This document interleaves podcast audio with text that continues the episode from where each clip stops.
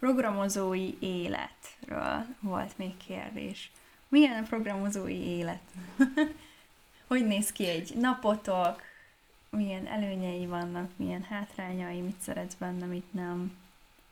Hát egy, egy nagyon komoly előnye szerintem, hogy sose kell félni attól, hogy nem lesz munkád. Ugye ebben a digitalizálódó világban ez gyakorlatilag lehetetlen.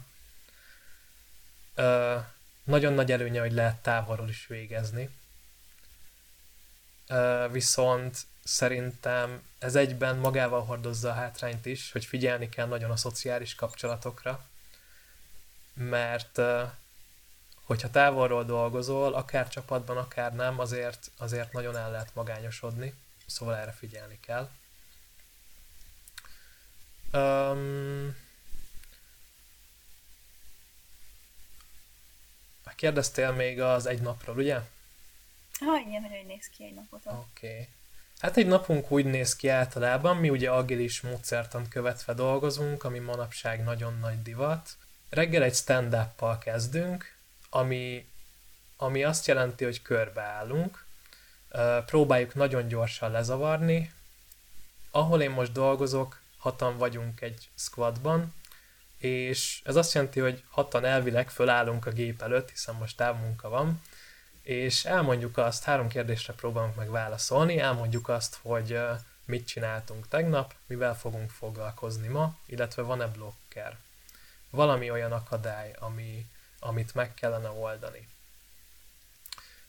Fontos az, hogy ez, ez semmiképpen sem egy számonkérés, viszont mégis motiválja arra a fejlesztőt, hogy, hogy tudjon mit mondani.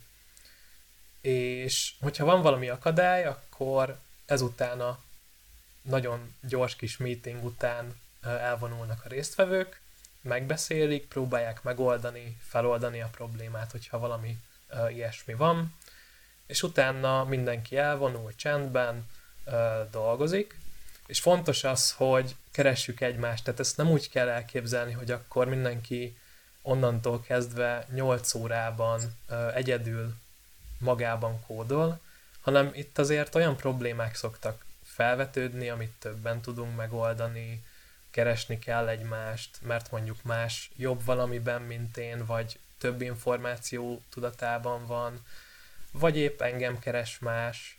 Szóval ez, ez ilyen, inkább beszélgetünk, és problémákat oldunk meg. Így néz ki egy nap. Ez tök jól hangzik. Oké, okay, és így az agilis, az agilitást említetted, erről tudsz egy kicsit mesélni, hogy ez pontosan hogy néz ki, az hogy tudtátok úgy beépíteni a, a meetingétekben van ez benne, vagy hogy néz ez ki? Igazából, bocs? Csak hogy hogy néz ez ki, ennyit, ennyit mondtam. uh, igazából a meetingeinkben is, de úgy kell ezt elképzelni, hogy, uh, hogy az egész fejlesztés az agilis köré épül, tehát mi elég komolyan vesszük ezt. Egyébként az a csapat, ahova én most bedolgozok vállalkozóként, ez különösen komolyan veszi az agilist.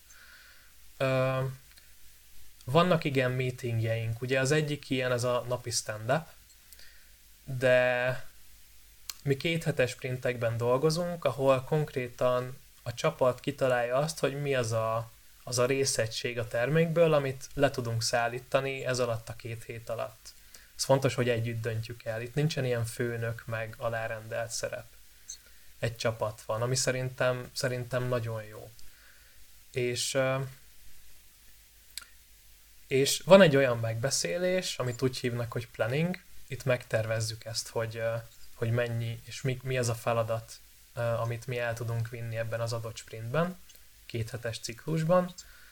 Aztán hogyha ezt elvittük, ugye minden nap stand próbálunk dolgozni ezekkel a problémákkal, ö, hogyha valamit nem értünk, akkor összejövünk egy refinement keretein belül, itt próbáljuk kitalálni azt, hogy merre tovább. Ö, van még egy fontos ceremónia, egy sprint zárás után szoktunk retrospektívet is tartani, ami azt jelenti, hogy ha valami problémánk volt, akkor azt ott kibeszéljük, megnézzük, hogy hogyan lehetne azon a problémán javítani, és fontos az, hogy no blame culture van, szóval senkit nem akarunk semmiért, feltételezzük azt, hogy mindenki a legjobbat cselekedte azoknak az információknak a tudatában, ami éppen akkor neki rendelkezésre állt. Szóval szerintem nagyon emberi egy, egy olyan munkahely, ahol fejlesztők dolgoznak. Um, Oké, okay, szerintem nagyjából ennyit akartam. Nagyon-nagyon szuper.